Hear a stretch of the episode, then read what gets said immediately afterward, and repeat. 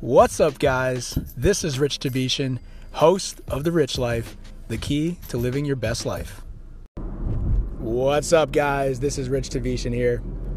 I just wanted to kind of give you guys some insight on how I evaluate uh, rental income properties. And um, when it comes to real estate investing, kind of share a little bit of insight into, you know, what I do and how I find these deals and how do I, you know, how do I find the deal? How do I fund the deal, right? How do I um, evaluate it and make sure that it's going to give me a positive net return and return on investment? And um, so let's let's go ahead and just start with, you know, kind of the steps that I take. So if you're, first of all, if you're new to this podcast, welcome. This is a, a podcast that I've dedicated to, you know, sharing information about the rich life. And it's really, it's really based on these four core values, which is health, finance or money, um, relationships, and fulfillment. So this episode is going to be more geared towards the finance or money part of things, and really about building legacy at the end of the day and building, um, you know, building wealth over time. What I find is even through a recession, people still need somewhere to live. And based on that information, I know that if I have income producing properties, that those people will either, you know, be paying me or not paying me, right? Depending on the situation. But for the, for the most part, they're going to be paying, you know, rent on time. If you, if you're looking in a B or C class, you know, neighborhood, um, or area. And, um, you know, basically what I do is this. Let me just kind of share my steps. Number one is I'm constantly, every single day, I'm constantly on the search for properties. So I have alerts set up on different apps. I have access to M L S. And if you if you're an investor or you're looking to become an investor, you need access to the local M L S, because you're gonna get you're gonna find the most accurate information on the local M L S, okay? And if you don't have access to the local M L S, you're gonna probably be more frustrated, because you're gonna be, you know, searching for properties on like Zillow, on Trulia, and those websites, they don't really have accurate information. Because what happens is, and I'm kind of going on a tangent here, but what happens is, you know, the, the listing agent will upload their uh, property to their local M L S. It will syndicate it out, which mean, basically just means send out information to these other platforms.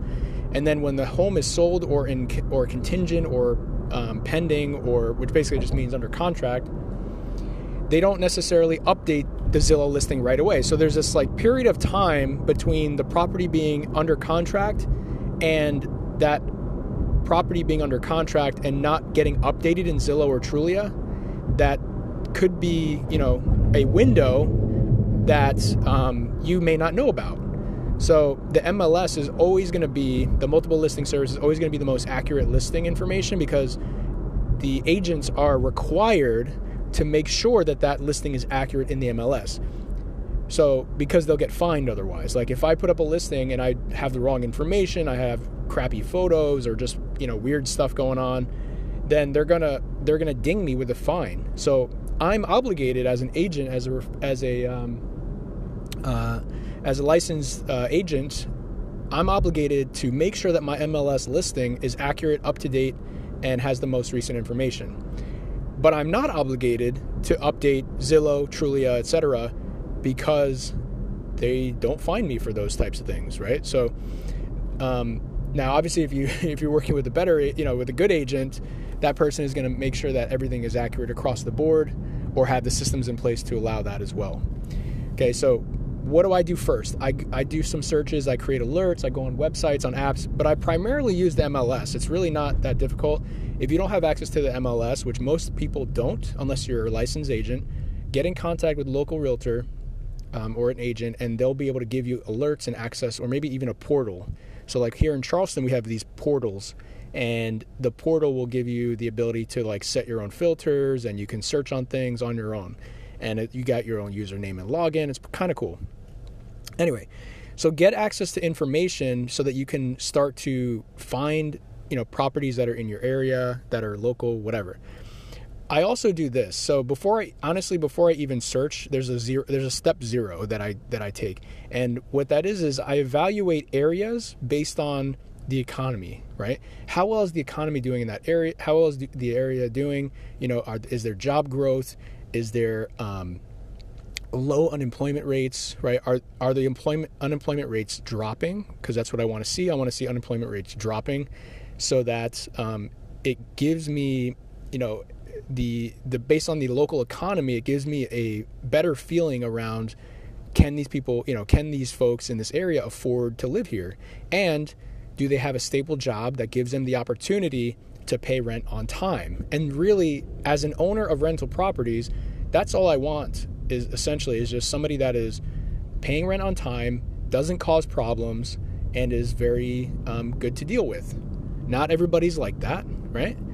But if you're screening people properly, meaning you're asking them the right questions on the phone, you're talking to them, you're understanding their background, you're understanding, you know, maybe any issues that they might have, you're running their background check, their credit check to see if they pay bills on time, right? Those are the types of screening things that you want to do, you know, when you're when you're con- you know, when you're trying to look for good tenants and renters. Anyway, so I'm evaluating the economy of the area first. Now, if you're in an area where the economy is just really small, like not great, like if you're in a small town of like ten thousand or less people, I would not recommend investing in an area like that. And the reason is you're, the chances of you finding a good long-term tenant in an area that's not growing, in, in, an, econ- in an economy of a city or area that's not, um, you know, going to be positive to your bottom line, then why would you invest the money for the down payment of the property to do that? Doesn't make sense, right? Just logically doesn't make sense. So what I usually do is I'll look in an area that's about at least thirty to fifty thousand city. So if I'm looking at the city, the population is at least thirty thousand people. And I, you know, I change it up once in a while, and I differ depending on the area, or if there's like a local uh, college or a Walmart, or if there's a, a big grocery store. People tend to flock around, you know, things. They tend to flock around shopping centers, malls, colleges, Chick-fil-A's, right? All these major, um, you know, chains. They do a lot of research on their own to make sure that that city and that area is effective for their business. They've already done all the work for you, right? So the best thing to do is to use them as a guide. And I think even on BiggerPockets, there was a strategy that they talked about called the Chick-fil-A strategy. I think it was in, you know, I think it was tongue in cheek, and they were joking a little bit, but there is some truth to it, because Chick-fil-A, you'll notice that they're not in just any city. They're not just in a random place. They're very strategically placed in an area where they know that there'll be job growth. There's a good economy of, you know, there's a good economy. There, there's low unemployment rates. People are able to, you know, to afford Chick-fil-A, because Chick-fil-A is not like cheap fast food. Like, it's fast food, but it's not like cheap, right? You know, there's no dollar menu. I don't think there's a dollar menu. There's no dollar menu for that place. And, um, you know, this isn't like a McDonald's where, you know, McDonald's has like really inexpensive, you can get a whole freaking meal for like five bucks, six bucks. Anyway, I digress. So that's step number zero, actually, is to find the area that you want to invest first before you even start searching. So you need to understand the economy, right? There are websites like best, uh, best places dot net. There's Area Vibes, which I like a lot. There's also city-data, city-data, which gives you information about that town. And what you want to look for is positive job growth, low unemployment rates, or or decreasing unemployment rates, um, and a population that's at least thirty thousand or more in the city. In the county, you probably want to look at like one hundred thousand, right? So if you're looking at a metropolitan area where there's jobs and low unemployment, that's the ideal. Now, I, I have a little bit more specific criteria that I look for in an area, but those are the main ones, right? How, how well is the economy doing? Are they doing well? Are they doing crappy, right? Is it going to improve? Do I think it's going to improve over time? Do I see new development popping up, right? That type of thing. And if you're if you're investing in your backyard, so to speak, in your area, and and it hits all these criteria, then go for it. Then go, you know, get access to your M L S, start searching online, look for properties, and get in touch with a local agent. Somebody especially that's that's investor friendly, right? What you should be evaluate, what you should ask every agent that you want to work with is, are you an investor yourself? because if they're not an investor themselves, they're not going to be able to give you guidance on how to find a good deal. Now, not so that's what I want to be clear is like not every agent is is the same. Some people agents are some agents actually don't even own a home, which is ironic to me, right? How could you not own a home in the business that you're in? And it's like you're you're trying to sell somebody a house that you and you don't and you rent. Like I just don't get that. That's just my my two cents on that. But um, anyway, so next step.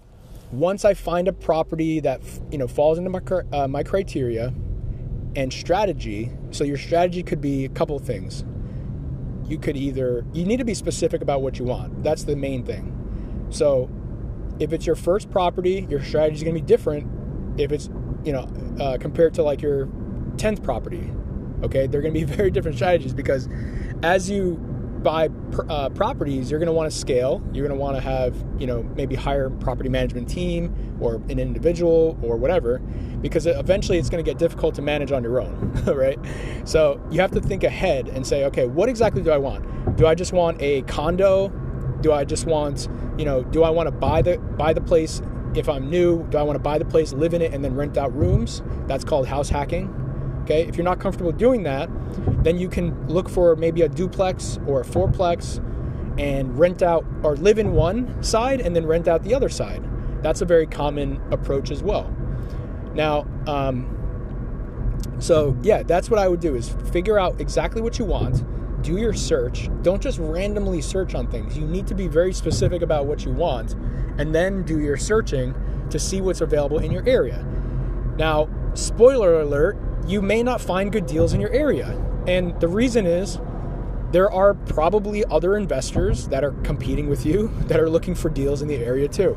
So what you need to do is not get discouraged. If you don't find anything at that moment, keep checking every single day. Make sure you make it a habit to check your, uh, you know, to check the area every day. If you have M L S access, get your agent to set you up on listings for the criteria that you want so that as soon as it comes in on the market, you get an, an alert notification in your email or a message or whatever, and then you're you're informed of what's going on. So do that, and then you'll be informed. I'm actually going to um, continue on the next episode with this. I'm going to go deeper into uh, deal analysis, so like how I actually find deals and the spreadsheet that I use. But in the meantime, for those of you who are in Charleston, like if you're in the Charleston, South Carolina, uh, surrounding metropolitan area, please reach out to me at Instagram at Rich Sells C H S, Rich Sells Charleston or Rich Sells C H S. And I will send you, if you are interested in looking for investment properties, please reach out to me. I answer all my direct messages, my D Ms, and uh, make sure to follow me as well, obviously. But message me and ask me for M L S access if you don't have it already. That's number one. Number two, when I go into the next episode, we're going to talk about deal analyzing and the spreadsheets and the information that I use to actually analyze a deal. And it's been very successful for me in the past, and I want to share that with you guys. So make sure to direct message me, get me, uh, send me your email address, and I'll email that to you so that you have a copy of my spreadsheet that I use for deal analyzing. And I'll talk more about that next time. Thanks for joining me on this episode, guys. Have a good one.